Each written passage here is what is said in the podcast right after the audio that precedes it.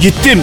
Milletimiz için 300 milyar dolar temiz yatırım bulup getirdim. Sana söz güzel kardeşim. Bu yatırımla dijital teknoloji, yapay zeka, finansal teknolojiler, sağlık teknolojileri, pil teknolojisi, blok zincir teknolojileri, haberleşme ve bulut teknolojileri gibi alanları büyüteceğim.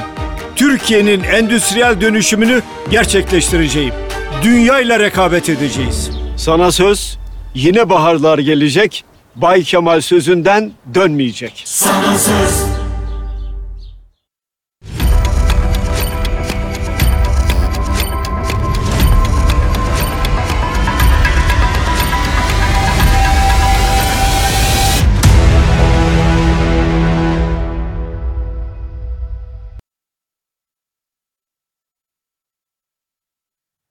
Merhabalar Orta Dalga'dan. Ee, bugün konuğum Deva Partisi Genel Başkan Yardımcısı İdris Şahin. Hoş geldiniz.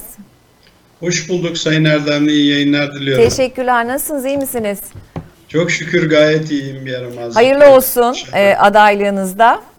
Çok teşekkür ediyorum. Sağ olun. Çok naziksiniz. Bu ara, bu ara İnşallah zaten e, sürekli olarak bir adaylar e, tartışması devam ediyor. Aslında önce o güncel soruyla başlayalım. E, Ali Babacan da dün bir açıklama yaptı Sadullah Ergin'in e, adaylığıyla ilgili.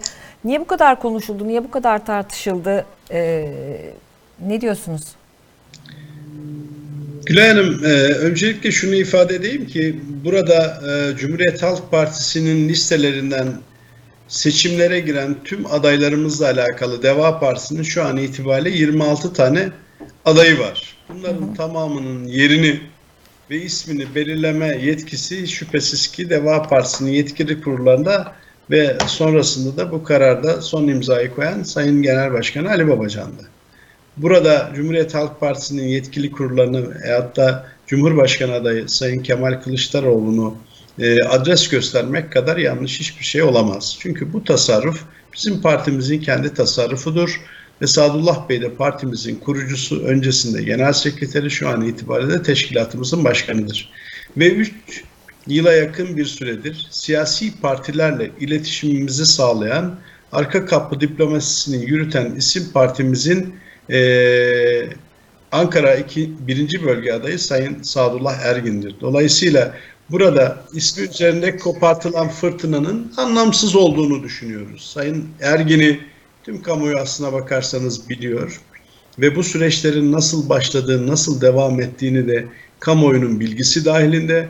Kendisinin bakanlığa gelmeden iki yıl önce başlatılan Ergenekon dava süreçleriyle alakalı işin merkezine Sadullah Bey'in alınarak onun üzerinde bir siyasi e, söylem geliştirmek işin açıkçası tam bir e, siyasi nezaketsizliktir ve bu süreç içerisinde Sayın Ergin'e yapılan çok önemli bir haksızlıktır. Biz bunu böyle okuyoruz, böyle değerlendiriyoruz. Belki de bunların konuşulması, gündeme gelmesi ve belki e, varsa bilinmeyen noktaların açıklığa çıkarılması da o anlamda belki de iyi oldu.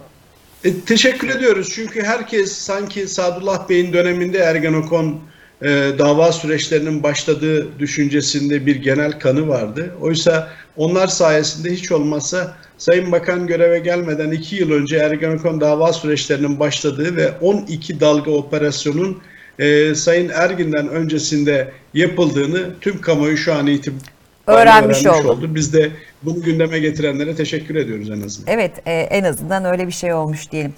Şimdi e, seçime bu kadar yaklaşmışken siyasetin e, dili de gerçekten sertleşti. Özellikle iktidar tarafından e, Millet İttifakı'na sizlere sürekli olarak böyle hani işte Kandil'den e, e, işte Pensilvanya'dan emirler alıyor gibi. Hakikaten siyasetin dili e, çok ağır.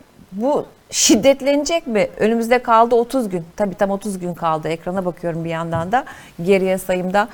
Ee, iktidar niye bu kadar sert? Gülay Hanım, e, iktidar umut vaat edemiyor. Hem listeleriyle umut vaat edemiyor, hem söylemleriyle umut vaat edemiyor. Ve umut vaat edemeyen siyaset tarzı elbette ki korkular üzerine siyasetini inşa ettirmek, düşmanlaştırma üzerine siyasetini inşa etmek gibi bir davranışı kendisine yol olarak tercih eder. Şu an itibariyle iktidarın yaptığı ayrıştırarak, ötekileştirerek, toplumu kutuplara bölerek bir siyaseti dizayn etme arzusunda. Bu son derece yanlış. Belki seçimleri kazandırır ama ülkeyi kaybettirir. Zaten ülke uzunca süredir kayıp ve 2015'ten bu yana bu kutuplaşma ve bu siyasetteki kötü dil, şiddet dili, nefret dili toplumu çok ciddi anlamda böldü. Bizim yer altında faylar nedeniyle yakın tarihte çok acı hadiseler yaşadık. On binlerce insanımızı enkazlar altında bıraktık ve depremde onları kaybettik. Ama yer üstündeki fay hatlarıyla milyonları kaybediyoruz. Bunun farkında değil iktidar. Yer, yer üstündeki fay hatları sosyal alanlardaki bir şekliyle fay hatlarının yarılmasını ihtiva ediyor. Bu laik anti laik gibi, Alevi Sünni gibi, Kürt Türk gibi yani bu tür ayrımlara girdiğiniz müddetçe toplumda birlikten, beraberlikten bahsetmeniz mümkün olmuyor. Ayrıştırdığınız, ötekileştirdiğiniz dille karşıda bir cephe oluşturduğunuzun farkına varamıyorsunuz. İktidar üzülerek ifade ediyorum ki 21 yılın yorgunluğunda çok kötü bir finale hazırlanıyor. Bu finalde Türkiye'de bir yıkım bırakarak, bir enkaz bırakarak ayrılmak arzusunda ve ne yaparsa yapsın. Şunun şurasında 30 gün gibi bir süre kaldı. Bakın biz ortak politikalar mutabakat metni diye Millet İttifakı 2300 maddeden ibaret önümüzdeki 5 yılda Türkiye'yi nasıl yöneteceğiz her alanda ekonomiden iç siyasete, dış politikadan iç güvenliğe kadar, çevreden doğaya kadar pek çok alanda düzenlemeler yapıyoruz. Adalet hukuk sistemini nasıl inşa edeceğimize dair. İktidar ne yaptı? İki gün önceki açıklamış olduğu seçim beyannamesinde tamamen Deva Partisi'nin parti programında yer alan ve ortak mutabakat metninin de konusu haline getirdiği bazı maddeleri copy paste yapmak suretiyle beyannamesinde açıkladı. Kopya mı 20 çek, kopya çekti diyorsunuz yani. Kesinlikle. Ha zaten biz kendisine Sayın Erdoğan'a bu yönde tavsiyelerde bulunuyordu Sayın Babacan. Diyordu ki ya Sayın Erdoğan sizin bunları çalışıp mutfakta hazırlayacak bir ekibiniz yok. Bakın biz hazırlıyoruz eylem planlarınızı. Hiç olmazsa bunları kopya çekin diyordu. Ama o seçimlere 33 gün kalıncaya kadar bizim bu eylem planlarımızdan kopya çekmeyi bir türlü kendine e, yedirememişti ama şu an itibariyle bakıyoruz. E, özellikle afet eylem planından tutun e, sınavlarda mülakat sistemini kaldırmaya kadar Gerek var mıydı beyannamede ona kadar kanun hükmünde hepsini- kararname yetmez miydi e, mülakatları kaldırmaya? bir kanun hükmünde kararnameye bile gerek yok. Şifai olarak bir emri yeterli Sayın Erdemli. Sayın Erdoğan şu anda bunun için bir yasal düzenleme yapmasına veya seçimler sonrasında vatandaşa bir vaatte bulunmasına gerek yok. Şu an itibariyle biz kamu alımlarında mülakat sistemini kaldırdık dediği anda çoğu alanda bakın tamamında değil bazısı yasal düzenlemeyle belki kaldırılabilir ama biraz önce buyurduğunuz gibi Cumhurbaşkanı oldukça güçlü yetkilere sahip bir Cumhurbaşkanlığı kararnamesiyle bile bunu kaldırabilir. Bunun için vaat veya bunu bir seçim yatırımı olarak kullanmasına gerek yok. Biz artık Sayın Erdoğan'ın ne söylediğine bakmıyoruz. Ne yaptığına bakıyoruz.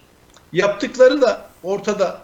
Bugün çarşı pazar gerçekten yanıyor ve ülke tam manasıyla bir kutuplaşmaya doğru gitti. Sizin söylediğiniz biz diyoruz ki siyasete girmiş olmakla insanlıktan çıkmıyoruz. Farklı farklı siyasi partilerde olabiliriz. Ama dilimize, üslubumuza çok dikkat etmemiz lazım. Sizin yukarıda söylediğiniz cümleler sokağı hareketlendiriyor, siyaseti hareketlendiriyor. Bunlardan imtina edin ve seçim kazanmak için bugün söyledikleriniz yarın bu ülkeyi kaybettirmesin diyoruz. Ama iktidar bunların tam tersini yapıyor. Şimdi e, aslında böyle galiba hani patron seçmendir diye e, normalde bilmek lazım ama pek öyle olmuyor galiba. E, şunu soracağım siz az önce dediniz ya e, AKP'nin AK Parti'nin mutfağında e, liyakatli isimler doğru isimler kalmadı diye. E, Cumhurbaşkanı Erdoğan e, sürekli olarak Mehmet Şimşek'in adını ve ekonominin e, onun e, başkanlığında bir araya gelip çeşitli çözümler üretileceğini söylüyor. Şimdi Millet İttifakı'na baktığımızda ekonomi özelinde çok e, önemli ve çok iyi isimler var. E, fakat Mehmet Şimşek e, Erdoğan'ın bir dönem eleştirdiği par- partinin ayrılmasına ne- neden olduğu bir isim. E, bu ısrarı neden sizce? ısrarı neden yeni yüzler ortaya koyamıyor? Yeni umut dalgası yaratacak isimler bulamayınca müflis tüccar hep eski defterleri açıyor. Ekonomideki e, o eski güzel günlerin mimarlarını arıyor. O mimarların en tepesinde Sayın Mehmet Şimşek'i de ekonomi yönetimine tavsiye eden ve getiren isim olan Ali Babacan'ın bir siyasi hareket olarak siyasetin parlayan yıldızı olduğunu gördükçe ona yakın isimlerle acaba ülkeye umut verebilir miyim, ekonomi dünyasına umut verebilir miyim düşüncesi içerisinde. Ama bunlar boş hayaller ve düşünceler. Çünkü güven ruh gibidir. Çıktığı bedene asla dönmez Gülay Hanım. Evet. Bu iktidara olan güven artık kaybolmuş durumda. Dolayısıyla ne yaparsa yapsın Sayın Erdoğan bu güveni tekrar tesis edemez. Bakınız Sayın Ali Babacan bir yıl önce bir cümle kullanmıştı ve demişti ki eğer siz hukukta ve adalette gerekli adımları atmazsanız Nobel ödüllü 10 tane iktisatçıyı getirseniz de bu ülkenin ekonomisinin kötüye gidişlerini durduramazsınız demişti. Şimdi biz yine aynı şeyleri söylüyoruz. Sayın Erdoğan, Ali Bey'in geçmiş dönemde yakın çalışma arkadaşlarını toplayacağını ve onlarla birlikte önümüzdeki süreci inşa edeceğini söylüyor ama artık o Erdoğan eski Erdoğan değil. Çünkü hukuk tanımıyor. Çünkü Sayın Erdoğan o insanlara gerekli kolaylıkları göstermiyor. Kurumların bağımsızlığına saygı duymuyor. Merkez Bankası'nın bağımsızlığı gibi, TÜİK'in bağımsızlığı gibi kurumların işleyişine doğrudan müdahale ederseniz siz, bağımsız kurumları doğrudan kendinize bağlarsanız artık bunun başına kimi getirirseniz getirin o sistemde fayda etmez ve bu kötü gidişi de asla ve asla durduramazsınız. Bu sistemde ancak bir şekliyle hadiseler düzelir ve ekonomi eski güvenini tekrar sağlayabilir. O da sistem gereği bir şey değişecek, her şey değişecek diyoruz. O bir şey de hiç şüphesiz Beştepe'deki iradedir. Sayın Erdoğan'ın kendisidir. O değişmeden artık bundan sonraki süreç içerisinde ekonomide bir kısım şeylerin düzeleceğine dair hayalden başka bir durum söz konusu değildir. Dün e, DSP Genel Başkanı Önder Aksakal'ın da bir cümlesi vardı. Hani bu da çok konuşuldu, tartışıldı. Bu seçim geçmiş dönemlerdeki gibi bir sağ sol seçimi değil, vatan millet seçimidir. İnşallah 14 Mayıs'ta vatanımıza vatanımızı küffara teslim etmeyeceğiz. E, bu durumda küffar e, sizler oluyorsunuz galiba. Gülay Hanım, hani Anadolu'da bir söz vardır. Dinime söven Müslüman, Müslüman olsa. olsa bari diye. Yani şimdi e, Sayın Aksakal'ın bu söylediği sözlerin muhatabı olan eğer bizler isek bizim tüm yaşamımız 85 milyonun gözünün önünde. Hem Temel Karamollaoğlu'ndan Ali Babacan'a, Ahmet Davutoğlu'ndan Meral Akşener'e, Gültekin Uysal'dan Sayın Kılıçdaroğlu'na kadar Millet İttifakı'nın tüm bileşenlerinin kamu malına zerre kadar el sürmediğini, bal tutup parmağını yalamadığını, çünkü o bala hiç dokunmayan isimlerden oluştuğunu 85 milyon gayet iyi biliyor. Şimdi vatan dediğiniz, bayrak dediğiniz kavramlar bizim ortak değerlerimizdir. Vatan da bayrak da 85 milyonun ortak değeridir. Atatürk de bizim dinimiz de devletimiz de bizim ortak değerlerimizdir. Bunların siyaset malzemesi haline getirilmesine biz partimizi kurduğumuz ilk günden karşı çıktık. Ve boş söylemlerle, hamasetle, içini dolduramadığımız bir kısım sözlerle bu ülkenin yönetilemeyeceğini ifade ettik. Siz vatan millet kavramının sadece kendi tekelinizden mi olduğunu düşünüyorsunuz? Bu vatan millet kavramı sizin için kıymetli de 85 milyonun diğer fertler için kıymetli değil mi? Böyle bir anlayışı, böyle bir söylemi nasıl kabul edebiliriz? Siz beka, beka dediniz. Bekanın kendi şahsi bekanız olduğunu gösterdiniz. Ülkenin en büyük sıkıntısı adaletten uzaklaşmaktır Sayın Erdemli. Siz adaletle bu ülkeyi yönetemiyorsanız, hukukun üstünlüğüne inanmıyorsanız ve 85 milyonu eşit bir yurttaş olarak kabul etmiyorsanız ne söyleseniz boş. Devletin dininin adalet olduğunu her alana hissettirmeniz lazım. Eğer ben sen kavgasıyla sağ sol elbette ki bitti doğru söylüyor.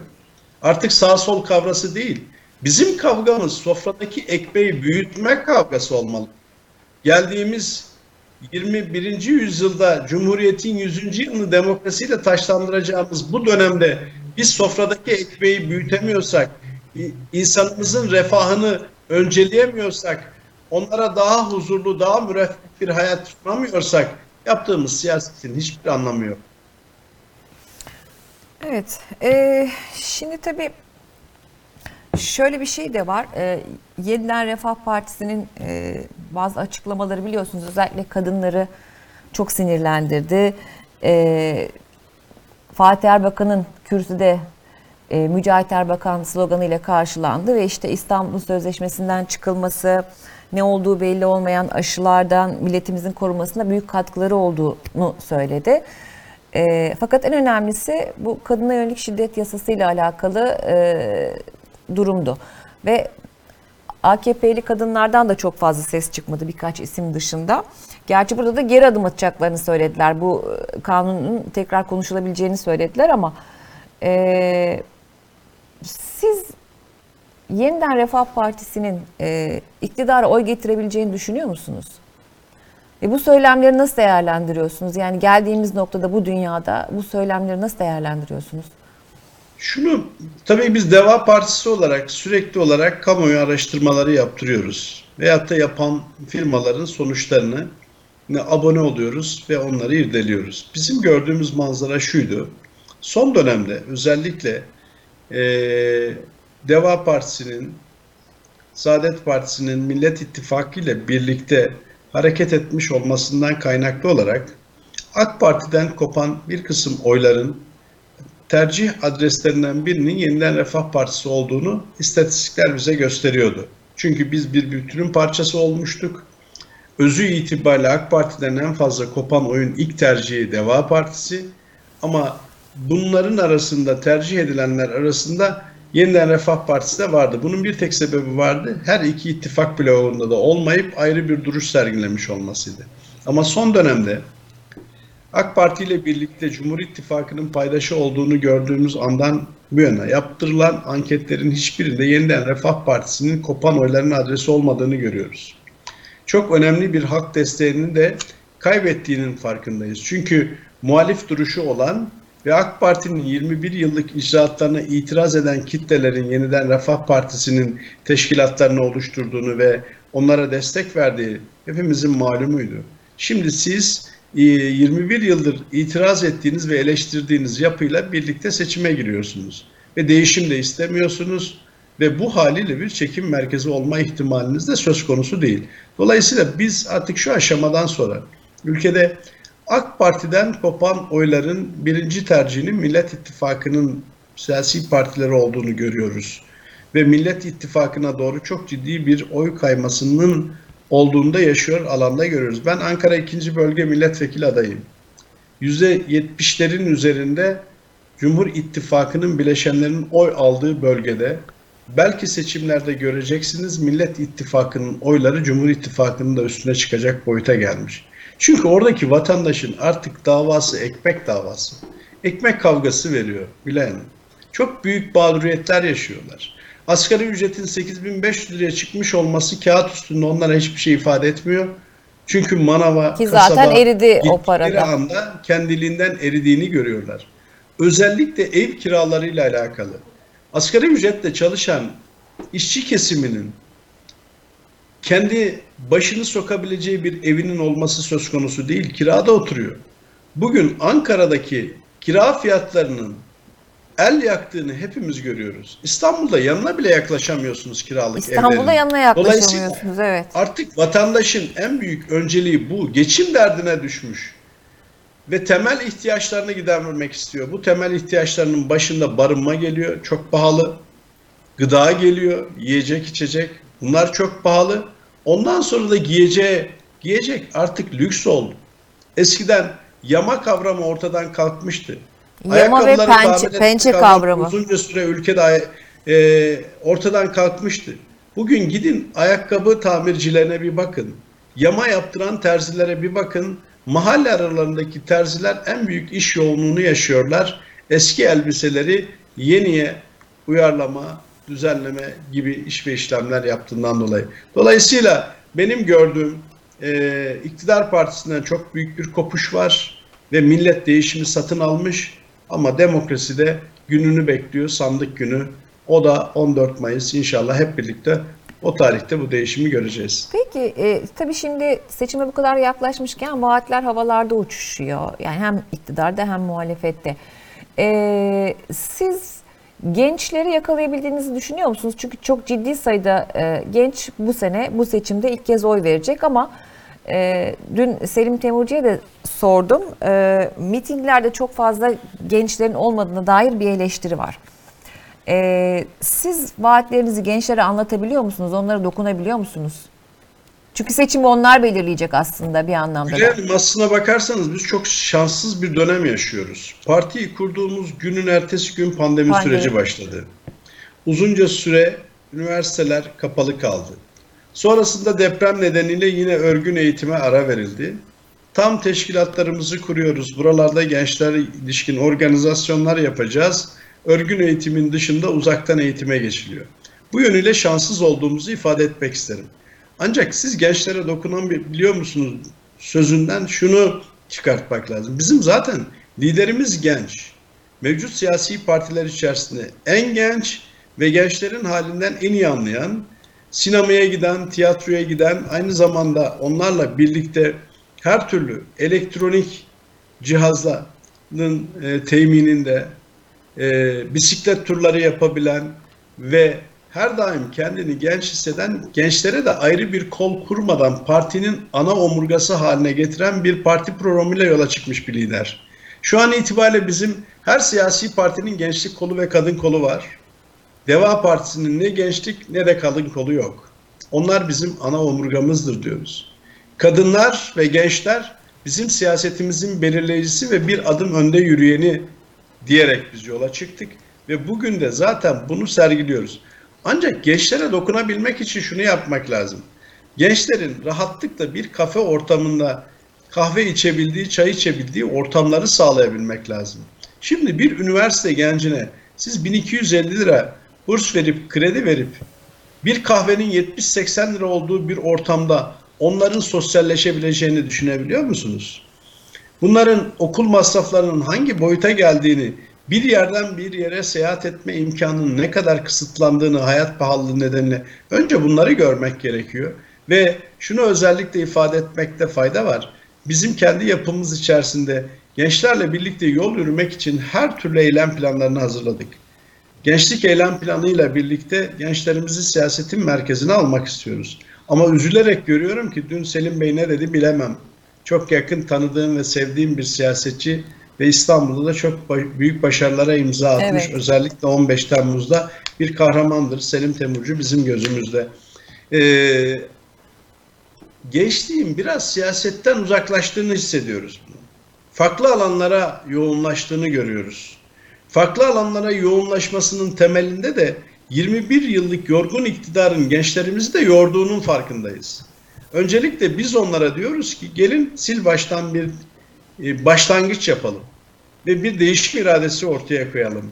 Bir şeyi değiştirelim ve her şeyi değiştirelim. Sizi üniversitelerinizi daha özgür kılalım. Sizin elinizdeki sosyal medya araçlarınızı kullanmanızı daha yaygın hale getirelim.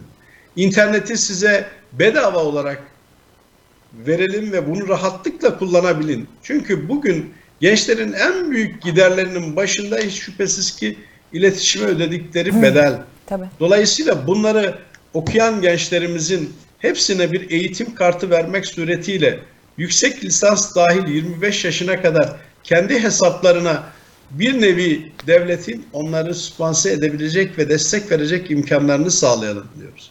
Önce gençlerimizi her alanda özgür kılalım. Onların ekonomik refah seviyesini geliştirelim ve onları rahat bir iklimde sosyal donatı alanlarıyla birlikte kendilerini rahat ifade edebilme imkanlarını sunalım istiyoruz. Bunlar Bu çok güzel de bunları türlü- anlatabiliyor musunuz gençlere? Efendim? Bunları anlatabiliyor musunuz? Yani gençlere dokunabiliyor musunuz?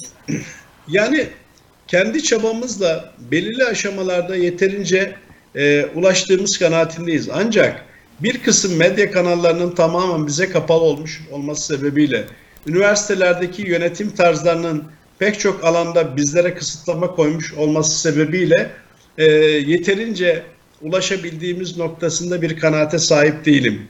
Eksikliklerimiz var ama çabamız devam ediyor.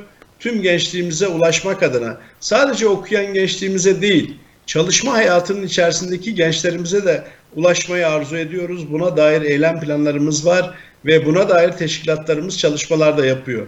Ancak yine ifade edeyim ki çok fazla arzuladığımız boyutta tamamına ulaştık dememiz için şu an Deva Partisi açısından erken. Ee, evet zaten ama seçime 30 gün kaldı ve onların oyları da çok önemli. Bir kısmı da zaten e, okullar tekrar e, yüz yüze eğitime geçtiği için okullarına döndüler. E, seçim bölgelerinde evlerine gidip nasıl oy verecekler? E, biletler zaten ateş pahası. E, bir sürü aslında şey var seçime yaklaşırken gençlerin oy kullanmasıyla ilgili olarak aynı şekilde depremzedeler için de bunları söylemek mümkün bir yandan da. E, bütün bunları biliyorsunuz elbette. E, nasıl bir önlem? Buna dair, buna dair tedbirler alınıyor. Hem depremzedeler, mağdurların kendi seçim bölgelerinde oy kullanmak istemeleri halinde bizlere müracaat ederlerse onları bir şekilde seçim bölgelerine mutlaka ulaştıracağız. Aynı şekilde gençlerimiz açısından da. Ama gençlerimize buradan tavsiyemiz şu. Yani gerçek anlamda ilk defa oy kullanacak olan gençlerimizin bu değişim iradesinin öncüsü olmalarını biz arzu ediyoruz. Kendileri e, hangi e, seçim bölgesinde oy kullanacaklarsa bize ulaşmaları halinde kendilerini bir şekilde oraya mutlaka ulaştıracağız ve onların iradesini de sandığa yansıtacağız. Çünkü onların iradesi bu ülkede değişimin katalizör görevini görecek olan irade. Çünkü herkes kendi mahallelerinde çok net bir duruş sergiliyor. Oradan kopartmak çok kolay olmuyor. Ancak gençler olup bitenin farkında ve yaşadıklarını görüyorlar, dünyayı görüyorlar.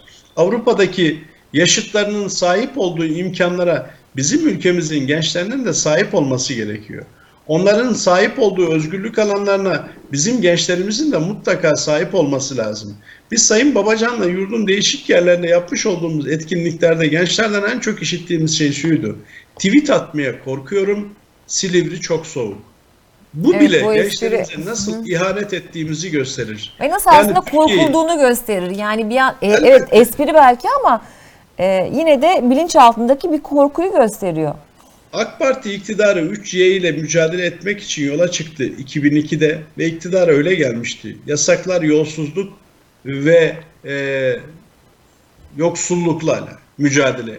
Bugün geldiğimiz noktada 3Y ile kesinlikle sınıfta kaldığı gibi yasaklar kavramını çok daha e, ilerletti ve bugün ülkede çok ciddi anlamda e, yasaklarla mücadele eden bir kitle yarattı.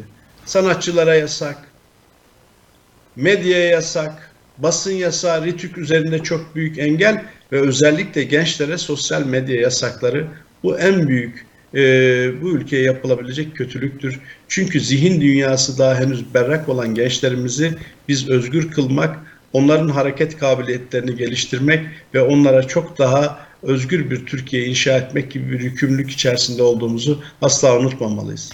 Şimdi tabii bir, e, sorular da var.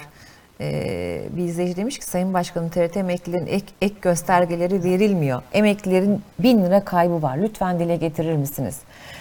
E, böyle bir soru var. Size niye sormuşlar onu bilmiyorum ama Gülay Hanım şimdi tabii ki biz bunu şöyle ifade edelim. Sadece emekli değil. Bakınız sadece en düşük emekli aylığı 5500 lira olanları 7500 liraya çıkarttı Sayın Erdoğan. Çok geniş bir kitleye ulaşabilmek ve sadece seçim yatırımı açısından. Peki o anda 7500 lira alan bir vatandaşın maaşında herhangi bir düzenleme yaptı mı? Hayır yapmadı. Niçin yapmadı? Çünkü Sayın Erdoğan bir kitleyi hesaba koyuyor ve vatandaş sadece kobay olarak kullanıyor. Kendine oy verecek bir denek gibi görüyor. Oysa tüm emeklimiz perişan. TRT'den bu soruyu soran çok değerli bir daire başkanı. Muhtemelen odur çünkü sosyal medyada zaman zaman bize de ulaşıyor.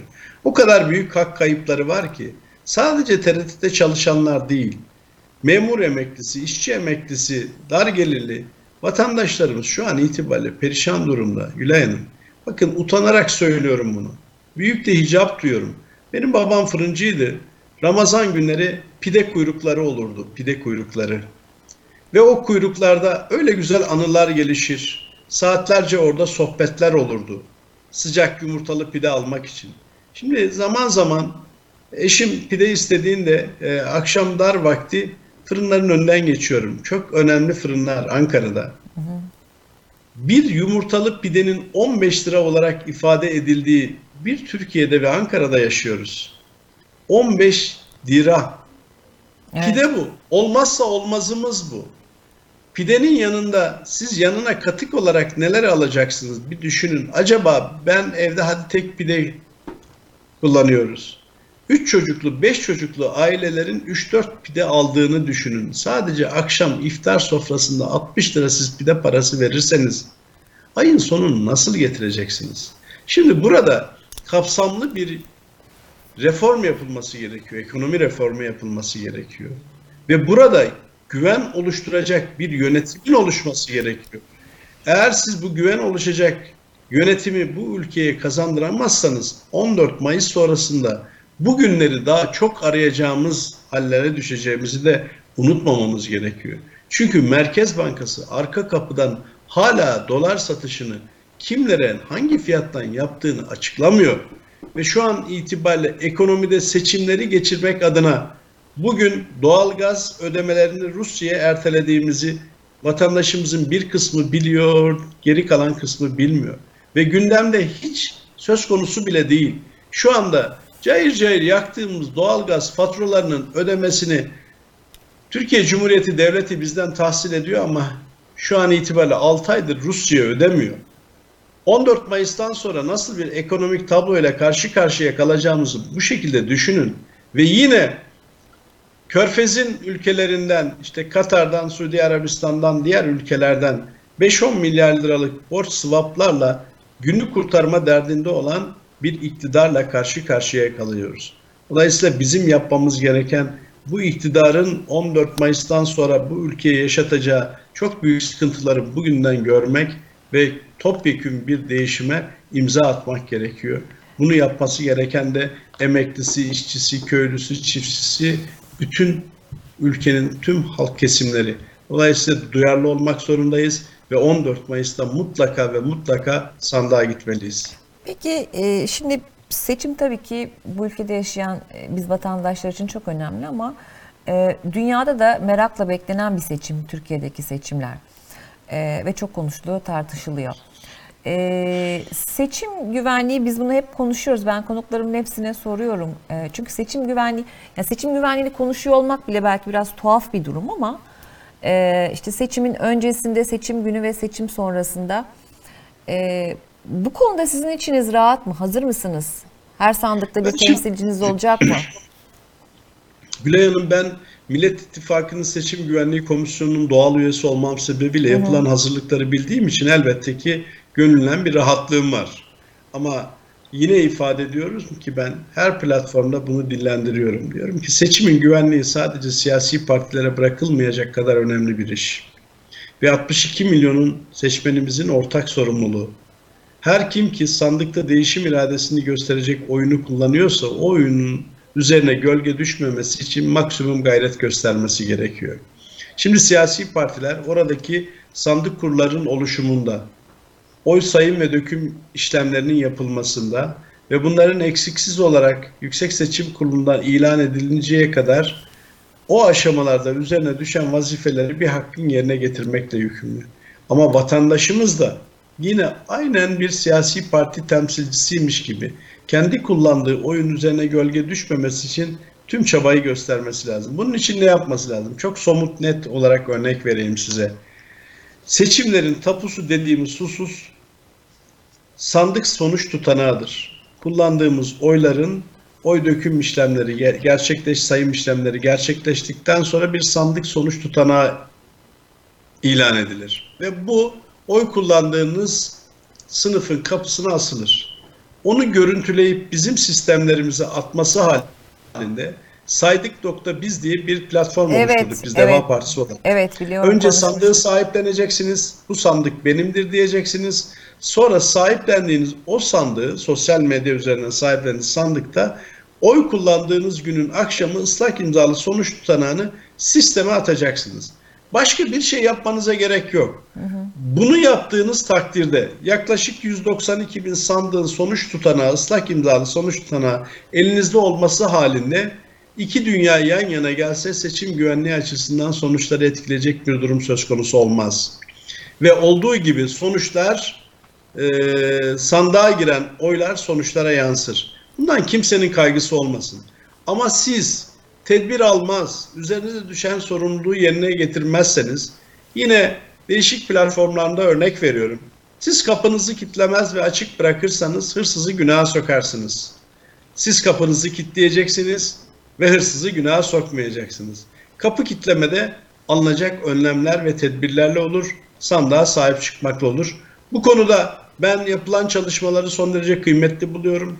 Gerek Cumhuriyet Halk Partisi'nin gerek İyi Parti'nin şu an itibariyle sandık kurullarında resmi temsilcileri olacak. Millet İttifakı'nın diğer siyasi partileri Cumhuriyet Halk Partisi ile girdikleri için biz sadece insan kaynağımızı onlar üzerinden sandık kurullarına ve müşahit olarak görevlendireceğiz. Ama her birimiz Deva Partisi'nin 200 bine yakın üyesi var. Her birimiz seçim günü tam bir seferberlik ilan edecek ve kullandığımız oyların takipçisi olacağız ve sağlıklı bir şekilde sonuçlara yansıması için elimizden gelen katkıyı sağlayacağız. Evet, 30 gün kaldı seçimlere. Ee, önümüzdeki süreçte neler olacak hep beraber göreceğiz. Çok teşekkür ediyorum katıldığınız için. Ben sağ çok olun. teşekkür ederim Hanım. Kolaylıklar Sağ olun. size. Kolaylıklar sağ olun. İyi yayınlar diliyorum. Sağ çok sağ olun. olun.